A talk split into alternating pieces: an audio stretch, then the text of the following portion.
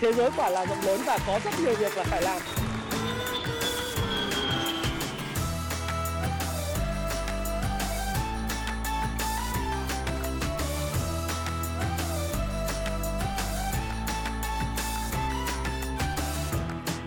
Hi, xin chào tất cả các bạn. Chào mừng các bạn đã quay trở lại với channel của Thái Phạm. 8 giờ tối ngày chủ nhật hàng tuần, chúng ta lại cùng gặp nhau trong nhịp đập thị trường của tuần mới. Thông thường thì 8 giờ tối tôi hay có cái video liên quan như là thị trường và điểm tin. Còn lâu lâu khi mà thị trường có cái gì thú vị, hấp dẫn hoặc là cái gì đó mà đa phần các bạn bảo tôi là livestream để giải đáp thắc mắc các thứ ấy, thì tôi sẽ có livestream vào ngày chủ nhật. Nhưng mà thông thường là 8 giờ tối, đó là khung giờ thì dạo gần đây thì các bạn sẽ thấy rằng là tôi à, đang có một cái lịch uh, lên video khoảng 4 đến 5 video một tuần, video dài và video short thường xuyên hơn. Tôi hy vọng rằng là những cái nội dung của tôi vẫn tiếp tục mang lại cho các bạn những cái trải nghiệm thật là thú vị và những kiến thức cũng như cập nhật mới nhất. Ok, quay trở lại cái việc điểm tin của tuần này, à, tuần ngày 16 tháng 10. Tôi có một cái chủ đề mà tôi đặt là theme của tuần tới. Cái theme là cái chủ đề tuần tới. Rung lắc hay tiếp tục hồi phục Đấy, tuần mới chúng ta cần phải lưu ý cái gì? Thì trước khi có cái trình bày à, về chứng khoán thế giới rồi những cái điểm tin mà các bạn tôi nghĩ rằng chắc chắn là phải rất quan tâm bởi vì các bạn phải nghe hết cái video này, các bạn sẽ biết được các bạn cần làm gì. Tất nhiên luôn luôn có tuyên bố trách nhiệm, à, các bạn đọc kỹ cái tuyên bố trách nhiệm của tôi. Nói chung là cái video này nó thể hiện ý kiến à, cá nhân của Thái Phạm và Thái Phạm có thể sai nhưng cái góc nhìn của tôi sẽ thêm cho các bạn những cái point of view, những cái thứ mà các bạn có thể rút ra giống như tôi đã nói. Và tất cả chúng ta đã đều trên 18 tuổi rồi, đúng không nào? Chúng ta hãy mua bán tự do, tự quyết định và chịu trách nhiệm hành vi của mình bạn nhé. Chúng ta bước vào chứng khoán Mỹ uh, có rất nhiều thứ cần phải nói đối với chứng khoán Mỹ và tình hình thế giới ờ, khá nhiều khá nhiều thứ và các bạn biết không chứng khoán Mỹ thì uh, liệu sẽ test đáy thành công khi thông tin lạm phát đã công bố và Fed Day tức là ngày mùng 2 tháng 11 tới Fed sẽ tăng lãi suất thì chúng ta hãy cùng xem trên Kung Fu Stock Pro, Stock Pro và chỉ số quốc tế thì chúng ta thấy rằng là nếu như mà nhìn ở đây thì uh, chứng khoán Mỹ có vẻ như Dow Jones uh, có một cái spring đây và test hai đáy nhưng mà ngay lập tức sau khi tăng điểm mạnh à, 1,68% phiên của ngày thứ năm thì phiên thứ sáu là giảm nhẹ là 0,73%. S&P 500 thì có số phận là nó không được tươi như thế. Đấy, cái phần giảm điểm của S&P 500 là đến 2,37% cơ. Đấy, chúng ta nhìn sang Nasdaq Composite Index thì chúng ta thấy rõ là cái đà giảm điểm và phe bán vẫn đang chiếm ưu thế.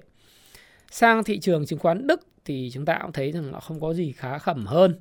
Nhật Bản thì à, chúng ta thấy là cũng còn mạnh hơn tất cả các thị trường khác đúng không nào? Đấy, Thượng Hải thì à, thấy là cái à, đại hội đảng của Trung Quốc khai mạc và dự kiến là kết thúc hôm nay là ngày 16 tháng 10 này là đại hội đảng à, của Trung Quốc sẽ khai mạc. Đấy, sẽ khai mạc và đang khai mạc đang hoạt động rồi. Đến 20 tháng 10 thì sẽ kết thúc. Thì các bạn thấy rằng là chứng khoán Trung Quốc có một cái trading range khá là rộng đúng không? Là từ 2865 thì nó test lại không được 2865 nhưng được 2931 và hy vọng rằng sau cái đại hội đảng Trung Quốc sẽ mở cửa chúng ta hy vọng như vậy thôi nhưng mà không có gì nhiều về manh mối. Chứng khoán Hàn Quốc thì cũng giảm sâu chỉ có một đà hồi phục nhẹ. Chứng khoán Hồng Kông tiếp tục giảm rất sâu vào trong thị trường con gấu rất tệ. Chứng khoán của Ấn Độ là chứng khoán mạnh nhất hiện nay trên thị trường thế giới. À, chứng khoán của Indonesia vốn là một thị trường chứng khoán rất là mạnh thì cũng thấy mẫu hình ba đỉnh núi trên đồ thị chặt tuần và có lẽ là sẽ cái sự điều chỉnh này thì cũng không thể tránh khỏi, đúng không nào? Có thể sẽ test lại cái vùng đáy là 6.610 điểm.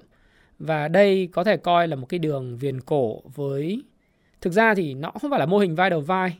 Nó đúng ra thì theo cái cuốn nến Nhật mà các bạn đọc thì nó là mẫu hình ba đỉnh núi đấy. Thì đấy là cái mà chúng ta có thể nhìn. Chứng khoán Thái Lan thì ờ, nó cũng đi sideways trong một biên độ hẹp sau khi hình thành mẫu hình rất nhiều đỉnh núi thế này đúng không ba đỉnh núi và các bạn thấy rằng có một cái vai lần tới thì ờ, ở cái vùng mà tháng 31 tháng 5 ấy thì ờ, đã không giữ được cái, không không hồi phục lại lên trên cái vùng 1.700 điểm và nó đã đánh tụt sâu hơn cái mức đáy cũ của tháng 12 năm 2021 rồi đáy của 12 tháng 5 tiếp tục hồi phục nhưng tôi nghĩ sau tới thì chắc là chứng khoán Thái Lan cũng sẽ tiếp tục sẽ đi xuống mà thôi. Thế thì chúng ta nhìn thấy như vậy Ờ, và chúng ta thấy rằng là đối với lại một cái thông tin nữa không được vui lắm đó là cái lợi suất trái phiếu chính phủ Mỹ 10 năm đã lên cái mức cao nhất à, trong cái lịch sử gần đây. À, nếu chúng ta nhìn đồ thị tuần thì lợi suất trái phiếu chính phủ Mỹ 15 10 năm đã lên mức 4,02% và vượt xa cái lợi suất trái phiếu vào ngày 15 tháng 10 năm 2018 là thời điểm mà Fed cũng tăng lãi suất 4 lần liên tiếp trong năm 2018 đúng không? Rồi nếu chúng ta xem đồ thị tháng thì chúng ta cũng thấy rằng là kể từ lúc mà chúng ta theo dõi cái lợi suất trái phiếu chính phủ Mỹ và có dữ liệu của nó từ tháng năm 2010 thì nó đã vượt cái đỉnh của năm 2010. Nghĩa là ở đây chúng ta thấy rằng là cái lợi suất trái phiếu chính phủ Mỹ đang trên cái đường lập đỉnh cao uh, lập đỉnh cao mới. Đô la index thì ờ, cũng giữ ở mức 113 cũng khá là cao. Đấy. Đấy, nó có rất nhiều vấn đề. Và các bạn biết là khi mà quay trở lại cái câu chuyện và slide các bạn nhìn trên màn hình thì lợi suất trái phiếu chính phủ Mỹ 10 năm đã vượt đỉnh 4% và kỳ vọng lạm phát của người dân đang gia tăng và nỗi lo về cái hành động quyết liệt của Fed. Thị trường chứng khoán Mỹ ngày hôm thứ sáu thì đang giao dịch bình thường thì tất nhiên là chỉ có một cái cớ, đó là Đại học Michigan công bố một cái kết quả khảo sát người tiêu dùng cho thấy kỳ vọng lạm phát tăng lên. Một diễn biến mà Cục Dự trữ Fed có thể đang theo dõi chặt chẽ thế là chứng khoán nó giảm điểm. Và với cái chỉ số giá tiêu dùng à, nó gọi là Consumer Price Index à, CPI lõi core đó, loại trừ đi năng lượng và lương thực thì vẫn đang đi sai hướng và thị trường vẫn đang dao động mạnh thì chưa có điều kiện để cho phép có thể Fed có thể dịch chuyển chính sách tức là từ thắt chặt sang à, mở rộng đó. nói chung là sẽ thắt chặt tiếp và Fed cùng chính phủ Mỹ tôi phải viết như thế chính phủ Mỹ tiếp tục sẵn sàng làm tổn thương nền kinh tế để làm giảm tổng cầu nhằm hạ nhiệt lạm phát thế thì hiện tại thì cái lạm phát Mỹ ờ, tôi vừa nói với các bạn nó nóng hơn dự báo rất nhiều. Hiện nay đang đạt cái mức cao nhất trong lịch sử 45 năm. 40 năm. Cụ thể là CPI lõi là bao gồm là tức là cái core CPI nó không bao gồm giá lương thực và thực phẩm tăng 6,6% so với một năm trước. Cao nhất kể từ năm 1982 là khủng hoảng dầu lửa đúng không? 1982, 1983 rồi kéo dài đến 986, 87 cũng tương tự cái câu chuyện OPEC hiện tại này. So với tháng trước thì CPI lõi tăng 0,6% và CPI cơ bản thì tăng 0,4% so với tháng trước và cao hơn 8,2% so với năm 2021. Đấy. Theo cuộc khảo sát của Bloomberg thì các nhà kinh, tòa, kinh tế đã dự đoán là mức tăng 0,4% so với CPI lõi và 0,2% so với lại CPI cơ bản. Nó cao hơn kỳ vọng. Đó lý do tại sao mà chứng khoán Mỹ ngày hôm thứ năm có một cái sự trồi sụt rất là mạnh. Đấy. Thì nói chung là tất cả những cái điều này sẽ thấy rằng là Fed sẽ tiếp tục sẵn sàng hành động rất mạnh trong tháng 11 và tháng 12 tới. Thậm chí là uh, tăng CPI. Đấy. Các bạn sẽ thấy rằng là hạn hán ấy, hạn hán ở Mỹ hiện nay rất trầm trọng. Nó, nó sẽ làm nguy cơ tăng cái CPI cơ bản lên. Đấy, nguy cơ tăng cái CPI cơ bản. Vì là hạn hán thì nó ảnh hưởng đến giá lương thực. Hiện nay ở Mỹ ở phía Tây rồi phía Bình Nguyên, phía Tây nước Mỹ thì bao gồm các bang Montana, New, New Mexico. Nếu các bạn xem các bộ phim như Breaking Bad rồi uh, Better Call Saul thì các bạn sẽ thấy là bang New Mexico thì nó vốn là khô cằn thế nào bây giờ nó còn hạn hán kinh khủng nữa. Đấy. Rồi Utah, Idaho, Washington, Oregon và Nevada. Nevada thì ờ, có Las Vegas phải không?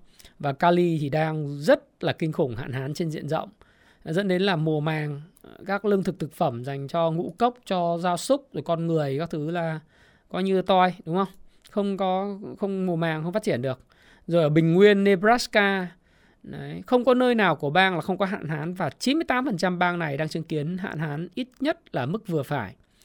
Lính cứu hỏa và nông dân Nebraska đã phải chiến đấu với các đám cháy rừng bao gồm đám cháy ở Bowie đã thiêu dụi hơn 18.900 mẫu Đấy, mẫu Anh ấy. À, đơn vị cũng của đo đo cái cái diện tích của Anh đốt cháy một khu cắm trại khiến một người thiệt mạng theo báo cáo từ NPR. Đấy. Ở phía Nam thì cũng gọi là gồm Texas thì À, Oklahoma rồi Arkansas, Louisiana, Mississippi, Tennessee thì cũng đã chứng kiến hạn hán tồi tệ và chỉ có 6% khu vực không có hạn hán thì các bạn sẽ thấy rằng cái hạn hán của Mỹ một trong những cái cường quốc sản xuất nông nghiệp trên toàn thế giới cũng sẽ góp phần đẩy cái giá nó tăng cao. Thế thì các bạn đã coi nếu mà coi Thái Phạm trong một thời gian dài xuyên suốt từ năm 2020 2021 khi mà chính phủ Mỹ Fed và cục dự trữ liên bang Mỹ Fed mà tôi gọi là ngân hàng trung ương ấy đã bơm tiền thì lúc đó các bạn nhớ công thức kỳ diệu mà tôi nói với các bạn về chủ nghĩa uh, lý giải về lạm phát không? P nhân Q bằng M nhân V đúng không? P là gì? P là giá cả hàng hóa và Q là quantity số lượng hàng. M là cung tiền money supply, cung tiền M2 và V là velocity là vòng xoay của tiền. Lúc mà bơm tiền ấy tôi đã cảnh báo về chuyện lạm phát này. Nếu các bạn có thể ờ, xem lại kênh của Thái Phạm thì các bạn sẽ thấy một cái điều rất rõ là siêu lạm phát đang tới các bạn. Lên trên YouTube đấy, các bạn search là siêu lạm phát đang tới. Siêu chu kỳ hàng hóa Thái Phạm. Thì các bạn sẽ thấy là từ một năm trước tôi đã cảnh báo về cái điều này rồi. Đấy, siêu chu kỳ hàng hóa. Và tôi nói rằng là cái câu chuyện này này ngày hôm nay về lạm phát nó là thứ hệ quả của những cái bơm tiền khổng lồ của những năm trước mà thôi. Bởi vì sao? Bởi vì cái quantity số lượng hàng hóa do rất nhiều nguyên nhân, do Trung Quốc zero covid rồi do hạn hán, do xung đột Nga Ukraine. Đấy, nhưng mà cái cung tiền còn rất lớn đúng không? Cung tiền lớn mà bây giờ bình thường hóa zero covid đâu nữa áp dụng trên toàn thế giới đâu. Do đó thì cái vòng xoay tiền ngày càng nhanh. M2 supply cũng nhiều và vòng xoay tiền càng nhanh thì giá cả nó sẽ ở vùng cao và cuộc chiến lạm phát này theo tôi nó sẽ còn khá là khốc liệt. Đấy, và việc Fed phải hạn chế cái chuyện mà tăng lãi suất không những là theo như như dot plus thì tôi tôi nghĩ rằng là cũng đến 4,75 5% nó dừng. Thế nhưng mà nếu mà cái cái cái cái money supply mà không thu về thì rất khó, đúng không? Thế thì bây giờ ông Joe Biden còn dọa đấy. Thực ra dọa cũng chả phải dọa. Ông bảo bây giờ kiểm soát lạm phát ưu tiên số 1 sau khi mà có cái công bố về lạm phát của 9 tháng 9 và 9 tháng của Mỹ. Thì vì ông sợ cái cuộc bầu cử vào ngày uh, đầu tháng 11 tới này này trước khi ông đi Bali Indonesia thì thì uh, ông nói là bây giờ ông phải dân túy bảo là tôi chúng tôi sẽ bảo vệ người dân kiểm soát lạm phát là số 1 chúng tôi sẽ đại khái là khống chế lạm phát. Thế bây giờ cũng sợ mất ghế của đảng dân chủ với lạm phát thì, thì kinh tế trì trệ thì dân chủ mất ghế. Đấy là cái mà thông điệp thế thôi. Nhưng kiểm soát đâu phải dễ. Nhưng mà bằng việc phát đi cái tín hiệu này thì cho phép Fed tiếp tục là gì? Tự do tự tại tiếp tục nâng lãi suất và ông sẽ đặt ông vào một cái thế cực khó nhá. bơm tiền này xong bây giờ thu tiền về tăng lãi suất. Không có người nào vui kể cả người tiêu dùng và người đầu tư người mua nhà đúng không? Fed bây giờ được cái signal của ông Joe Biden đó, và signal của bà Janet Yellen cái tín hiệu mà cho phép tăng lãi suất. Thì bây giờ tôi chỉ quan tâm lạm phát thôi tôi không quan tâm thị trường lao động. Phát biểu của rất nhiều chủ tịch Fed địa phương người ta nói rồi rồi nếu mà chấp nhận cho cái à, à, chỉ số việc làm nó có bị ờ, thị trường việc làm tức là nó có bị ảnh hưởng thất nghiệp có tăng lên thì chúng tôi cũng không quan tâm nhiều lắm bởi chúng ta giờ chỉ quan tâm đến lạm phát thôi. Đấy. và tin này chắc chắn là không vui cho người tiêu dùng và nhà đầu tư. Nhà đầu tư thì thị trường chứng khoán ấy, thì ngày càng ờ, sụt crypto cũng sụt đúng không? Đấy. rồi ờ, rất nhiều những cái tài sản ảo cũng bị sụp sụp đổ. Thì bây giờ đến cái người mua nhà cái cái ờ, tỷ lệ hôm trước tôi theo dõi một phóng viên rất là nổi tiếng trên Bloomberg, nó có đăng một cái thông tin đó là cái nghiên cứu của Bloomberg cho thấy là cái ờ, mortgage rate, tức là cái cái lãi suất mà vay mua nhà ở Mỹ đấy, là nó tăng ờ, tốc độ trong 2 tháng vừa rồi là nhanh nhất trong lịch sử 40 năm trở lại đây. Thì có làm cho tôi một cái dự phóng, cô có bắt, cô đăng lên trên cái trang cá nhân của mình của nó làm một cái dự phóng là nếu bạn vay một cái căn nhà mà uh, trị giá là 500 600 ngàn đô la thì bây giờ cái căn nhà đấy của bạn theo cái định giá hiện tại điều đầu tiên là nó đã mất giá khoảng tầm 10.000 đô rồi. Nó giảm từ 600.000 xuống 590.000 đô. Nhưng cái điều tồi tệ với bạn chưa hết. Trước kia là bạn ở Mỹ nếu mà khán giả của tôi ở Mỹ ờ, có rất nhiều khán giả của tôi ở Mỹ. Đấy, thì uh, những khán thính giả của Thái Phạm à, khán giả là vì sao các bạn xem trên kênh ờ, YouTube Thái Phạm. Thính giả là sao các bạn xem trên ờ, nghe tôi trên Spotify. Hiện nay thì một ngày ờ, cái podcast của Thái Phạm trên Spotify thì cũng được nghe khoảng trên 2.700 người đúng không? Và các bạn nghe bây giờ các bạn có thể nghe cả cái điểm tin này của tôi trên cái phần mềm cái app Happy Station đó các bạn có thể tải trên Apple Store hoặc là CH Play trên Android Store, Store đó. Thì các bạn có thể nghe cái này khi bạn lái xe đặc biệt khán giả tôi ở Mỹ thì các bạn sẽ biết được một điều đấy là cái giá nhà của bạn nếu 600 000 giả sử như vậy nó giảm xuống còn có 500 90 000 thậm chí có một số nơi nó giảm xuống còn có 580 000 570 000 thôi đấy là điều nhưng mà chưa phải tồi tệ cái mortgage rate nó tăng ấy, là khiến cho cái tiền mà payment hàng tháng của bạn nó tăng không phải là 10%. Ví dụ như là 600.000 đô trước đây là bạn trả có 2.000 đô một tháng thôi. Bây giờ bạn trả 3.300 đô một tháng với cái mortgage rate mới. Mà đó chưa phải cái dừng lại. Ngày mùng 2 tháng 11 tới Fed tăng lãi suất thì cái mortgage rate của bạn có thể sẽ còn tăng gấp đôi. Tức là trước đây bạn down pay, à, bạn bạn payment uh, trả hàng tháng là khoảng 2.000 đô cho cái căn nhà 600.000 đô mà bạn nợ. Thì bây giờ thời gian tới là có thể trả lên đến 4.000 đô mà tôi không biết là có người nào có khả năng trả được 4.000 đô hay không.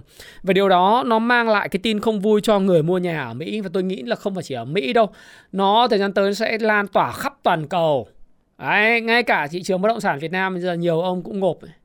Cho nên bây giờ tôi cũng hay nói với bạn bè tôi là ông trả hết nợ ngân hàng đi. Ví dụ ông đang còn ưu đãi thì ông xem là ông ông trả cái cái cái cái gì mà ông có thể trả đúng không? Đang ưu đãi 7,5 7,9% hay 8% một năm. Nếu mà ông không có khả năng xài kiếm được cái tiền nhiều hơn 8% một năm mà thấy thị trường bất định này thì ông thôi ông đem tiền ông trả cho ngân hàng đi. Ông chịu đóng phạt ừ, 1,5 tháng 2 tháng tiền lãi gì đấy trên cái dư dư nợ còn ấy đấy. Ông trả đi rồi cho ông nó khỏe thoải mái. Chứ còn bây giờ mà thời gian tới mà hết cái cái thời hạn ưu đãi lãi suất mà đang từ ưu đãi là khoảng 8% nó nhấc lên một phát là 15 12,5% và thậm chí thời gian tới có thể lên 13,5%, thí dụ như vậy. Khi mà cái lãi suất điều hành nó tăng lên, đấy là dự báo của tôi. Thì cái cuộc đời các bạn nó còn khổ nữa. Vì đương nhiên như vậy thì cái định giá của thị trường chứng khoán nó còn đi xuống. Rồi người tiêu dùng cũng không vui là bởi vì giờ người ta thắt chặt chi tiêu thì cũng chả vui tí nào. Nói chung là ông Fed này ông đang chơi cái bài của Tư Mã Ý tự tổn thương chính mình để để để mà oánh thằng Nga nhưng mà thực tế ra thì cũng chả biết oánh được không nhưng mà cứ thế này thì toi đúng không? Chúng ta thấy rằng là kinh tế Mỹ theo World Bank ấy, ờ, ngân hàng thế giới cảnh báo luôn là thế giới có thể duy, rơi vào suy thoái toàn cầu vào năm 2023 tức là tăng trưởng kinh tế toàn cầu có thể suy giảm rất mạnh năm 2023 và cá nền kinh tế thế giới cũng vậy. Fed mà làm cho nền kinh tế thế giới à, kinh kinh tế Mỹ suy thoái thì đương nhiên Mỹ suy thoái mà Trung Quốc muốn tiếp tục cứ bị những cái vấn đề về à, tôi nói các bạn là nếu mà tiếp tục zero covid hoặc là đợi cái vaccine mà có hiệu quả mà không chịu mua vaccine của Mỹ và Anh đúng không? Cái thứ hai là nếu cái cái mong đợi của tôi thì là mở cửa. Đấy, làm ăn này thế giới nhớ Trung Quốc mọi người nhớ Trung Quốc lắm rồi. Thực sự là ngay cả ngành du lịch chúng ta cũng nhớ Trung Quốc lắm đúng không? Thiếu khách Trung Quốc mặc dù rất ồn ào nhưng mà họ mang lại cái nguồn thu nhập và sự năng động cho những cái vùng đất ở Nha Trang, Phú Quốc vân vân. Nhưng mà nếu mà họ cứ tiếp tục zero covid thì sao thì vẫn phải chấp nhận như sao? Đúng không? Và đồng thời cái nền kinh tế của họ bây giờ đang gặp cái vấn đề dù cứ nói về cái câu chuyện bơm một nghìn tỷ đô vào uh, bất động sản nó có thứ cứu kiếp các thứ nhưng mà chưa thấy gì đâu chắc là phải sau đại hội đảng. Thế thì ờ, những cái vấn đề liên quan đến ờ, thị trường bất động sản Trung Quốc đấy, tháng 11 này là đáo hạn đáo hạn của Evergrande, một loạt các cái ờ, trái phiếu của Evergrande bao nhiêu tỷ đô, mấy trăm tỷ đô đấy thì như thế nào giải quyết thế nào? Chưa có lời giải. Thì bây giờ chuyện riêng chuyện tăng lãi suất này Goldman cảnh báo thế giới có thể rơi vào suy, suy thoái luôn. Và ngày 13 tháng 10 thì chủ tịch uh, ngân hàng thế giới ông David uh, Malpass cảnh báo nền kinh tế toàn cầu thì có thể tiến đến một cuộc một cách nguy hiểm đấy, đến suy thoái do lạm phát, lãi suất tăng và gánh nợ gánh nặng nợ ngày càng tăng ảnh hưởng các nước đang phát triển túm lại là một cái lạm phát đình đốn đúng không Đấy. và phát biểu tại cuộc họp báo bên lề hội nghị thường niên của quỹ tiền tệ quốc tế và World Bank tại Washington thì ông Malpass nói rằng là chúng tôi đã hạ dự báo tăng trưởng kinh tế toàn cầu năm 2023 từ 3% xuống 1,9%, mức gần nguy hiểm và với suy thoái kinh tế thế giới. Đấy. Và ông nhận định cuộc suy thoái kinh tế toàn cầu có thể xảy ra theo một số trường hợp nhất định Đấy. Và theo ông thì dân số thế giới tăng trưởng mức ước tính khoảng 1,1% một năm. Do vậy, nếu tăng trưởng kinh tế chậm hơn nhiều so với tốc độ tăng trưởng dân số, điều đó nghĩa là nghèo đói gia tăng. Và trích dẫn báo cáo gần đây của World Bank thì ông Malpass cho biết là đại dịch COVID-19 đã lấy đi những thành quả đạt được về xóa đói giảm nghèo trên toàn cầu kể từ năm 1990 khi đẩy 70 triệu người vào cảnh nghèo đói cùng cực vào năm 2020 và cuộc xung đột ở Ukraine thì có nguy cơ làm gia tăng thêm cái cảnh tình cảnh này. Đấy. Nói chung là ông kết luận lại là lo ngại lớn nhất của tôi là tình hình và xu hướng này có thể kéo dài sang năm 2023 và thậm chí là 2024. Ừ. Ôi, ông Fed này làm cho ngộp thở đúng không? IMF thì cảnh báo châu Á về tình trạng nợ cao và nước ngoài sẽ rút vốn bởi vì cái tỷ giá nó bị mất. Đấy. Đấy, và ông ờ, mới đây thì IMF đã đưa ra cái báo cáo mới nhất trong đó đưa ra nhiều nhận định đáng lo ngại về tình hình kinh tế và tài chính toàn cầu thời gian tới. Và phó giám đốc phụ trách khu vực châu Á Thái Bình Dương tại IMF là bà Annie Marie Guy nhận định rằng là nợ đang tăng lên tại châu Á Thứ nhất, nợ trong lĩnh vực tư nhân đã tăng lên từ cuộc khủng hoảng tình tài chính toàn cầu. Nợ lĩnh vực tư nhân là nợ của những cái doanh nghiệp tư nhân không phải là của chính phủ bảo lãnh nha các bạn nha. Tuy nhiên, tính từ sau đại dịch Covid-19, nợ trong lĩnh vực công cũng tăng lên theo. Ai chả, khi lãi suất tăng lên thì rất nhiều thứ, nhiều vấn đề ha. Chính vì vậy, bất kỳ yếu tố nào đẩy tăng lãi suất trên toàn cầu cũng sẽ khiến nhiều nền kinh tế châu Á đối mặt với thách thức liệu lãi suất mà nó nhấc lên khoảng 5,2% trong 2023 2024 thì liệu sẽ có các cuộc khủng hoảng kinh tế châu Á năm 1997 1999 xảy ra đối với một số quốc gia châu Á không? Không biết được, nhưng mà IMF cũng cảnh báo rồi, đúng không? Bà uh, Guder, không phải là bà Guy, xin lỗi các bạn, bà Guder nhấn mạnh này. Chúng ta đã chứng kiến dòng chảy vốn rời đi đến mức độ như từng diễn ra sau sự kiện Tapper Tantrum – Đấy, sự kiện mà khi mà Fed thay đổi định hướng chính sách tiền tệ và tất nhiên bất kỳ yếu tố nào đẩy lãi suất cao hơn nữa đi qua kênh này sẽ ảnh hưởng đến chi phí lãi vay tại châu Á dĩ nhiên có sập capital tăng đúng không? Thật đáng lo ngại là chúng ta đã đến giai đoạn này. Đấy. Và IF, IMF thận trọng nhấn mạnh rằng Tình trạng căng thẳng nợ nần diễn ra khá phổ biến tại nhiều quốc gia châu Á và những quốc gia có đồng nội tệ sụt giảm so với đồng đô la sẽ có thể phải chấp nhận tình trạng khủng hoảng chi phí sống tệ hại. Khi đồng đô la ở sát ngưỡng cao nhất 24 năm so với đồng yên và à, IMF hạ dự báo của tất cả các nền kinh tế lớn ở Đông Nam Á, trong đó có chúng ta. Ai chà, tuy vậy thì chúng ta cũng thấy rằng là thế giới còn rất nhiều những yếu tố bất định và đặc biệt là cái cuộc chiến vương quyền kẻ cắp gặp bà già OPEC cộng ngô thục ngụy 4.0 này. Tổ chức năng lượng thế giới là IEA, IEA đấy thì chỉ trích rằng là cuộc quyết định gần đây của OPEC cộng đó là cắt giảm 2 triệu thùng một ngày từ tháng 11 có thể đẩy nền kinh tế thế giới vào suy thoái và cái giá năng, nói chung là sốc năng lượng có thể gây những hậu quả xấu, rồi lãi suất tăng nhanh khiến chứng khoán thế giới trao đảo và nạn nhân tiếp theo sẽ là nền kinh tế toàn cầu. Nếu các bạn có thể đọc những cái thông tin này trên VN Economy hoặc là trên những cái trang thông tin vĩ mô của cà phê F hay là những cái trang về đầu tư chứng khoán ừ, vân vân, đúng không? Các quốc gia nhỏ vốn mỏng dự trữ ngoại hối thấp, nói chung tôi nghĩ là bạc cả tóc. Và đối với lại đồng yên Nhật, ờ, tôi nghĩ rằng là bạc tóc, bạc tóc không những là chỉ cả về về nền kinh tế suy thoái mà nó bạc tóc là bởi vì cái tỷ giá ngoại hối bây giờ tỷ giá hối đoái ờ, đang gặp rất nhiều vấn đề. Nếu chúng ta thấy rằng là riêng yên nhật yên nhật thì cứng đầu lắm nhật bản cứng đầu. Tiếp tục là kiên trì bơm tiền. Đấy, và đồng yên sụt giảm đến mức thấp nhất 24 năm và đến thời điểm này thì Yên Nhật đã mất giá 37 30,7% kể từ đầu năm. Riêng đồng bạc Thái của Thái Lan là mất giá 19,3%, đồng won là 21,39%, Nhân dân tệ rớt giá là 14% so với đồng đô la, đài tệ mất giá 16,42% thì các bạn có nhìn qua cái biểu đồ. Thì các bạn sẽ thấy ngay. Đây nha. Đây là chúng ta thấy rằng là đây là đồng à, bạc Thái này. So từ đầu năm là mất giá là 19,48%. Đồng ôi rồi đồng yên giờ mất giá là 31 31% rồi xin nói các bạn nha. Đồng này là đồng won Hàn Quốc mất giá 21,47%. Xem nào. Mệt. tháng 1 đây 27 tháng 1 Đồng này là đồng à, nhân dân tệ Mất giá là 13,97 gần 14% rồi. Có lúc là mất giá cao nhất là 14,77% Hiện tại đang mất giá 13,9% Đồng đài tệ Đài tệ thì đây. Tháng 1 12 tháng 1 đây Mùng 5 tháng 1 đây nhá Các bạn nhìn này.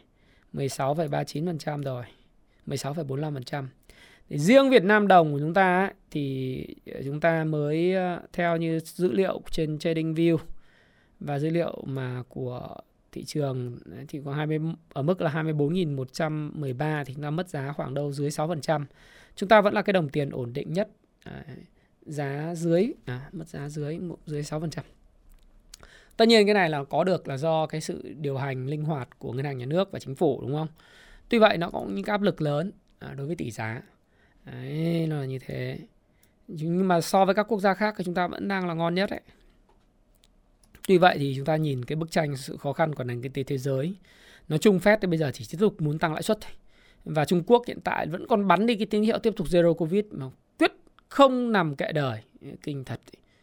Không hiểu là cái sau cái đại hội ờ, kết thúc vào ngày 20 tới, ông Tập Cận Bình ông đi Indo, ở Bali, rồi thăm Thái Lan ngày 20 tháng tháng 11 thì nó có có có khá hơn không nhưng mà nếu mà Trung Quốc cứ thế này, cộng với lại quyết định tăng lãi suất của Fed Fed dã man quá tất nhiên thì sẽ đến một mức nào đó như tôi đã nói các bạn thì cái việc mà tăng lãi suất của Fed thì nó cũng sẽ phải dừng lại. Và người ta cũng không thể tăng mãi. Bởi vì không thì nói chung quá nguy hiểm, quá nguy hiểm. Và tất nhiên là những cái thông tin này nó cũng đã phản ánh vào giá ở mức độ nào đó nhưng mà chúng ta chưa lường trước được cái câu chuyện là nó sẽ ảnh hưởng dây chuyền như thế nào, có thể sẽ giống như năm 1997 1999 chẳng hạn. Không biết được. Thỏa sức mang sách đi muôn nơi cùng ứng dụng sách nói. Happy Station. Theo cái uh, Fed Rate Monitor Tool ý, thì chúng ta thấy rằng là tháng 11 và ngày mùng 2 tháng 11 xác suất đến thời điểm này đến 97,2% là tăng với cái lạm phát lõi và tất cả thông tin tình hình mà tôi vừa điểm tin các bạn ấy tôi kỳ vọng là đã từng kỳ vọng 0,25 rồi từ kỳ vọng 0,5 nhưng mà với tình hình kiểu này thì phải cái chuyện tăng 0,75% lên mức 3,75 và 4% là là gần như là chắc chắn rồi. Thậm chí có những ông còn đang dự báo xác suất rất nhỏ nhưng mà dự báo rằng một một uh, có lúc là tăng một chấm 0,5% bây giờ chỉ còn có 2,8% dự báo vậy thôi. Đến tháng 12 đấy 70% hiện nay đang dự báo là sẽ tăng thêm 0,5 nữa đưa cái mức lãi suất của Fed tăng lên là 4.5 đến 4,75%. Tức là từ thời điểm hiện tại khi tôi đang ngồi nói chuyện với các bạn này, có thể lãi suất Fed sẽ tăng thêm 1.25% nữa. Và như vậy thì người tiêu dùng ở Mỹ ờ, toàn cầu không vui. Người mà mua nhà Mỹ cũng không, không vui. À, như cái thí dụ tôi nói với các bạn là giá nhà sẽ còn giảm thêm ấy và đặc biệt là cái khoản mortgage mà trả banh banh loan ấy, trả lãi ngân hàng và cả gốc ấy vay 30 năm thì có thể nó sẽ tăng từ 2.000 đô lên đến 4.000 đô gấp đôi. Thì cái này nó sẽ áp lực cái gì? Nó sẽ áp lực cho tất cả những cái quốc gia mà có cái tỷ giá ngoại hối này sẽ tiếp tục đồng đô tiếp tục mạnh lên. Thì các quốc gia phải sự lựa chọn. Trong cái câu chuyện là một là phá giá đồng nội tệ. Thì đô tăng bao nhiêu thì mình phải phá giá bấy nhiêu để cân bằng. Cái thứ hai nữa là uh, cũng là để cạnh tranh cho các mặt hàng xuất khẩu. Đấy. quốc gia nào phá giá mạnh thì cái đồng cái cái cái hàng hóa xuất khẩu cũng được hưởng lợi. Tất nhiên cái nợ nước ngoài cũng có thể là một cái ảnh hưởng đúng nhưng mà việc phá giá thì cũng thể sẽ, sẽ khiến cho cái cái việc xuất khẩu được hưởng lợi đúng không? Giá cả trở nên rẻ hơn tương đối. Tuy nhiên thì cái việc phá giá thì nó cũng có một cái không phải phá giá mà nó làm mất giá đồng tiền nó làm cho cái lạm phát nhập khẩu vào tăng rất là mạnh. Thì cũng rất là nhiều vấn đề. Nhưng mà cái việc Fed tăng lãi suất này nó nó thực sự gây sức ép rất lớn về điều hành. Và chưa kể là cái câu chuyện sẽ các quốc gia này cũng sẽ phải tăng lãi suất tương ứng với Fed. Lãi suất điều hành phải tăng lên ấy. Fed tăng 1.25 thì rất khó giữ lãi suất thấp à, một cái ông mà nói chung là khá là bi quan và rất là mang tính tỉnh văn táo ấy là CEO JP Morgan ấy, thì ông còn nói là đội nhà đầu tư hay investor mà trader ấy các bạn sẽ phải chứng kiến thị trường còn chứng khoán ấy sẽ biến động nhiều hơn nữa và nên chuẩn bị tinh thần là mất giá thêm 20%. Đấy. Diamond, uh, Jimmy Diamond cho biết rằng là tôi uh, thấy bất ngờ khi các quỹ hữu trí của anh sử dụng nhiều đòn bẩy đến vậy. Mà Jin ấy, kinh nghiệm của tôi là khi bạn thấy những thứ tương tự như những gì chúng ta đã trải qua ở hiện tại thì còn nhiều bất ngờ ở phía trước. Túm lại là sẽ có nhiều cuộc gọi ký quỹ đấy và mấy cá mập này sẽ còn đánh cho margin call các bạn nhìn thấy Việt Nam đợt margin call cái tuần trước đó thì khủng khiếp bán như bán điên mắn cuồng đúng không? Và những cái ta tin đồn tác động đến bán điên cuồng cái margin call kinh khủng. Và ông này, ông ấy nói là theo Diamond, Jimmy Diamond ấy thì kết quả là đòn bẩy đã ẩn ẩn nấu ở những nơi ẩn náu ở những nơi mà không ai ngờ tới như các quỹ hưu trí của anh Tức là cá mập đang để ý đến các quỹ hưu trí của anh mà có thể là đây là cái miếng mồi ngon nếu các bạn đọc Soros. Các bạn đọc uh, những cái tay mà tỷ phú đô la mà người ta sọt sale ấy. Soros cũng làm tay sọt rất là kinh. Thì tôi nghĩ là đội Jamin Diamond này cũng là một cái đội mà kiếm hưởng lợi lớn từ cái đợt khủng hoảng này. Thì ông nói là ông phát biểu trên báo thì chắc là phải có vấn đề rồi. Là ông không ngờ là các quỹ hưu trí của anh, pension fund ở Anh mà cũng dùng đòn bẩy tài chính. Và ông nói rằng là chúng tôi không thấy xu hướng sử dụng đòn bẩy có hệ thống, nhưng xuất hiện, nhưng có xuất hiện trong các danh mục tín dụng nhất định và một số doanh nghiệp. Đấy. Ông nói thêm là dù hệ thống ngân hàng của Mỹ thì cực kỳ vững chắc trước những stress test chủ yếu là nhờ những cải cách hậu khủng hoảng tài chính 2008 nhưng thị trường vẫn biến động mạnh khi Fed tăng lãi suất và giảm quy mô bằng cân đối kế toán tức là hút tiền về. À, nói chung là bác này hôm tuần trước đó thì bác cũng đã cảnh báo là thị trường chứng khoán giảm thêm 20%. Còn bây giờ bác lại nói thêm là cái này là phải là do đội đòn bẩy ở Anh quỹ hưu trí. Thì tôi thì tôi nghĩ rằng là nếu mà kinh tế Mỹ mà trong 6 đến 9 tháng tới mà rơi suy thoái và có cả có thể là cả 2024 mà ông Joe Biden không giải quyết được bởi vì cuộc chiến vương quyền Tôi nói các bạn là giá dầu Brent hiện tại mọi người đang cứ dự báo là nó nó giảm giảm đúng không? Đây thì các bạn nhìn giá dầu Brent này. Thế nhưng mà nếu mà nhìn theo ngày thì nó cũng trồi sụt trồi sụt, nó kết thúc cái đà giảm rồi đấy. Nhưng mà nhìn theo tuần ý thì bạn sẽ thấy rằng là cái vùng này ấy, nó đang test lại 86 đô ở vùng đỉnh cũ là bình thường. Nhưng bạn nên nhớ cho tôi và tôi cũng đã nói với bạn rất nhiều rồi là từ 28 từ tháng 12 năm 2011 nhé. Từ tháng 2 năm 2011 cho đến hết tháng 9 năm 2014 tức là 1295 ngày. Hơn 3 năm rồi. Hơn 3 năm rồi, gần 4 3 năm rưỡi nhá. Từ đây các bạn nhìn trên bản đồ bản trên cái phần mềm Kung Fu Stop Pro này. 14 tháng 12, 14 tháng 2 năm 2011 cho đến tháng 9 năm 2014 đó là 2 năm và 7 tháng. 3 năm và 7 tháng. 3 phải mấy năm giá dầu cứ dao động từ 89 đô một thùng lên tới 117 đô một thùng. Sau đó nó mới gãy bởi vì cuộc chiến dầu đa phiến. Thì cái cuộc chiến vương quyền này các cái media nói rằng là giá dầu sẽ giảm xuống 60 đô một thùng tôi chả tin. À, bởi vì là bảo suy thoái kinh tế thì đẩy cái cái nhu cầu xuống nhưng mà có mấy vấn đề. Một là cái vấn đề là OPEC cộng quyết chơi đến cùng với Mỹ. Mỹ giảm tổng cầu suy thoái thì độ OPEC cộng cắt sản lượng. Họ cắt giảm nhu cầu dầu năm 2022 2023 do nền kinh tế chậm lại họ cắt giảm sản lượng để duy trì lại cái giá ở mức cao. Và tôi đã phân tích các bạn rồi. Đó. Cái mâu thuẫn của họ là vấn đề cách đi của chính phủ Mỹ trong các câu chuyện ủng hộ năng lượng xanh quá nhanh. Muốn loại Trung Đông, loại Ả Rập Saudi, UAE và Nga ra khỏi bản đồ chính trị thế giới bằng cách là ngưng phụ thuộc vào OPEC cộng.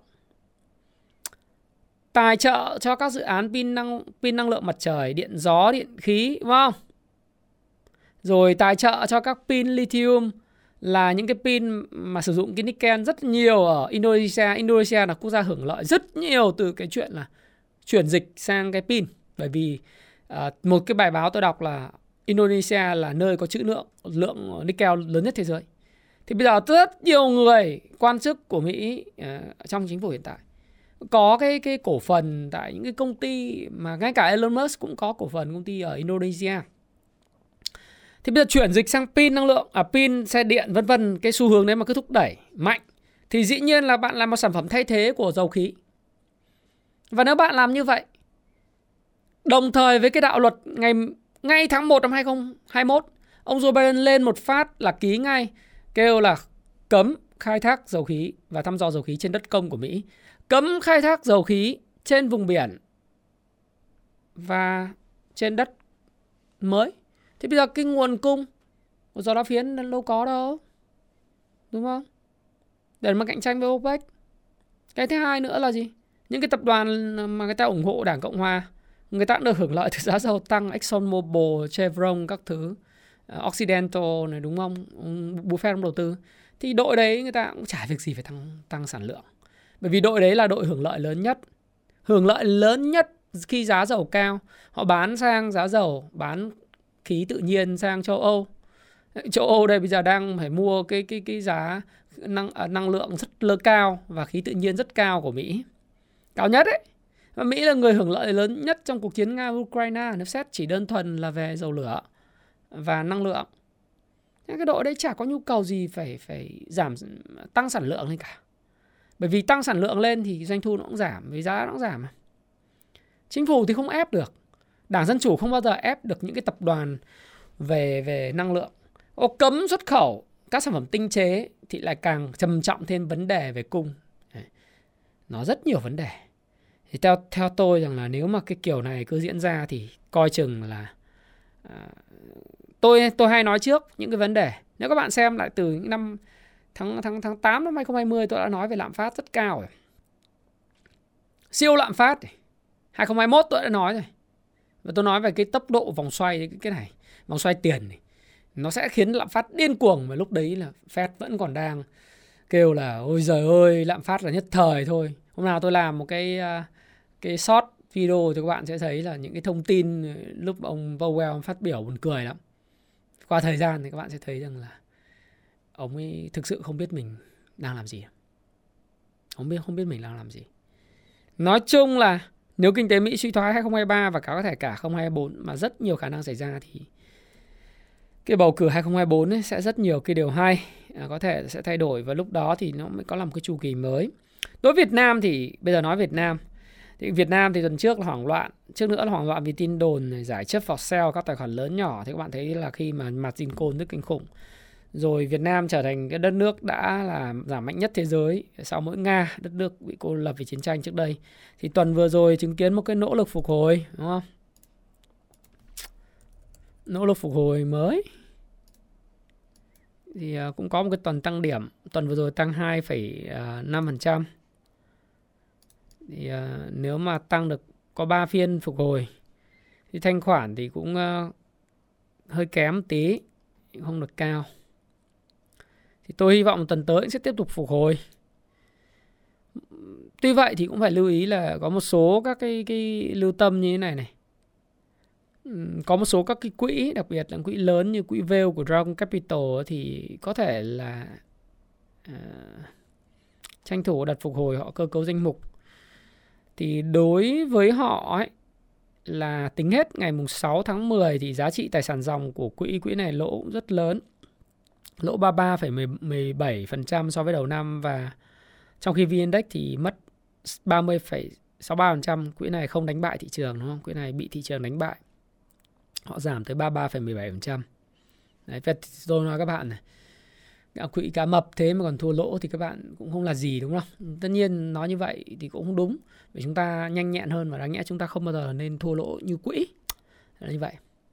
Họ nắm Thế giới di động, VPBank, ACB, FPT, Hòa Phát là chính, Vinhome, Gas, Vietcombank, BKMX và Đất Xanh. Đất Xanh giảm rất mạnh. Thế thì uh, họ tăng tiền lên. Đấy. Thì tất cả những cái đấy các bạn phải để ý. Bạn phải để ý thì uh, cái đợt phục, phục hồi này thì tôi rất cần rất cần thêm cái khối lượng uy tín hơn à, giống như là cái khối lượng của ngày à, mùng 7 tháng 10 này, này thì nếu mà có những cây khối lượng hoặc là ngày 11 tháng 10 ngày tạo đáy ấy, và cái ngày ba ngày phục hồi đầu tiên này này của thị trường thì tôi nghĩ rằng là mọi thứ sẽ ổn hơn. Trước mắt thì uh, cũng có những kỳ vọng rằng là cái đà đà phục hồi này có thể kéo đến năm 1100 chúng tôi cũng không phải là bói nhưng mà cũng có rất là kỳ vọng như thế.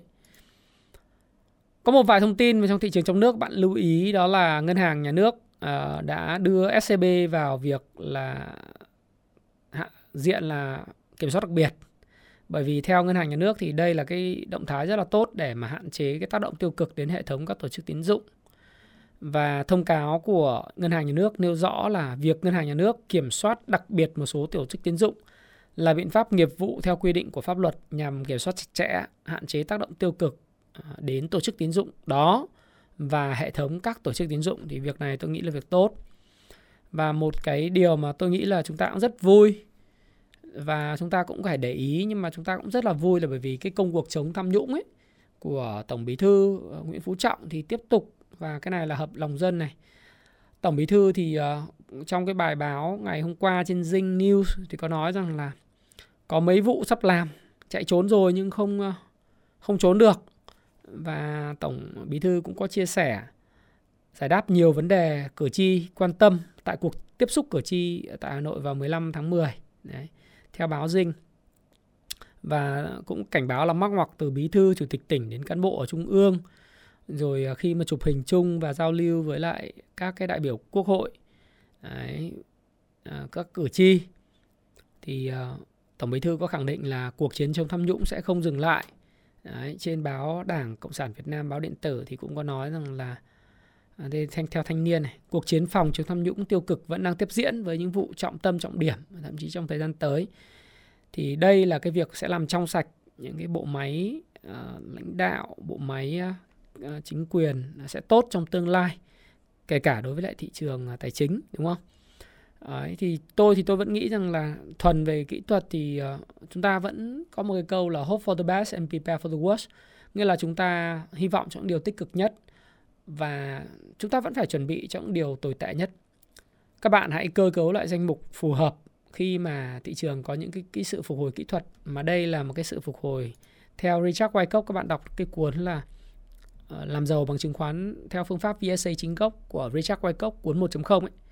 Và giữa tháng 11 thì chúng tôi sẽ ra mắt hai cuốn sách mới và tôi hy vọng là bạn sẽ đón nhận nó nhiệt tình. Cuốn thứ nhất đó là cuốn uh, Wyckoff 2.0 làm giàu bằng chứng khoán theo phương pháp VSA chứng gốc Wake Up 2.0. Nó bổ sung thêm công cụ volume profile, bổ sung thêm cho các bạn những cái luận giải, những cái mà các bạn bị sai lầm khi áp dụng Wake Up. Ờ, thường sai lầm, mà cái đấy là rất đáng đọc. Cái cuốn thứ hai là cuốn Basic Economics. Những cái gì mà tôi chia sẻ với các bạn đây thì các bạn đọc cái cuốn đấy sẽ có rất nhiều những cái ờ, lý giải và các bạn sẽ hiểu hơn nền kinh tế toàn cầu, nền kinh tế Việt Nam hay vân vân vân không có bảng biểu không có chart trước gì cả nhưng mà Thomas Sowell là một trong những cái thiên tài trong việc luận giải những cái vấn đề liên quan đến kinh tế.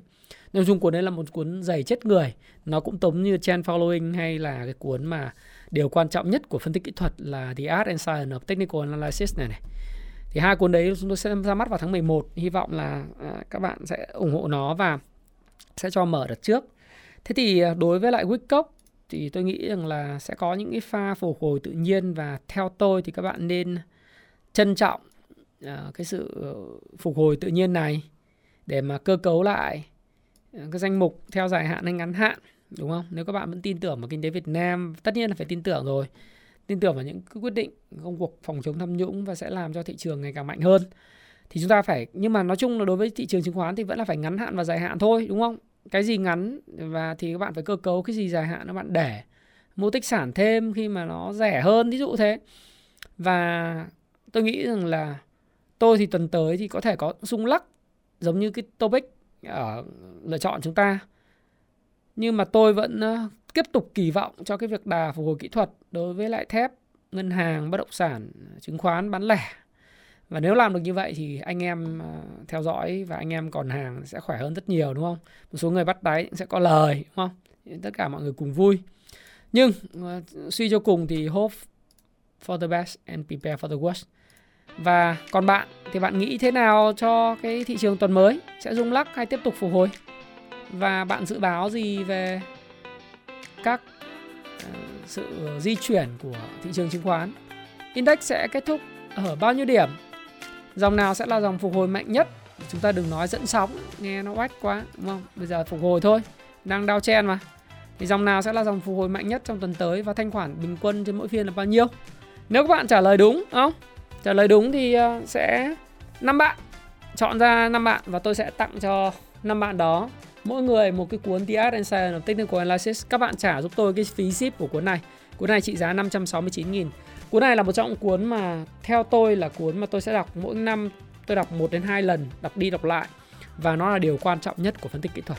À, sẽ có rất nhiều những kiến thức mà bạn đã đọc, đã nhớ và sẽ quên, quên rồi lại phải đọc, lại phải đánh dấu lại.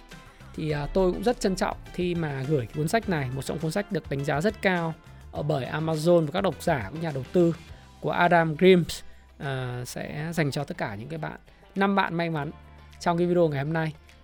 Đóng ở bao nhiêu điểm? Thứ sáu tuần tới thanh khoản bình quân là bao nhiêu và dòng sẽ phục hồi mạnh nhất? À, các bạn ha. Thì cũng có số một số dòng các bạn có thể lưu ý gợi ý của tôi này. Cái này nghe anh em đồn thị trường thôi thì cái này chỉ là cái cớ thôi cũng chả phải là cái gì nó basic FA gì kinh khủng lắm. Một số anh em thì à, mua bán lẻ là bởi vì mở bán iPhone ờ, uh, 14 nói chung là kỳ vọng thế. Chả biết đúng hay không nhưng mà ờ, kỳ vọng là bán lẻ giống như hồi xưa mua heo ăn chuối heo ăn chay vậy đấy. À. rồi ờ, một số anh em thì kỳ vọng về câu chuyện ờ, dầu khí khi mà Dragon Capital mua PVD đấy, Omon lô khí giá dầu vân vân.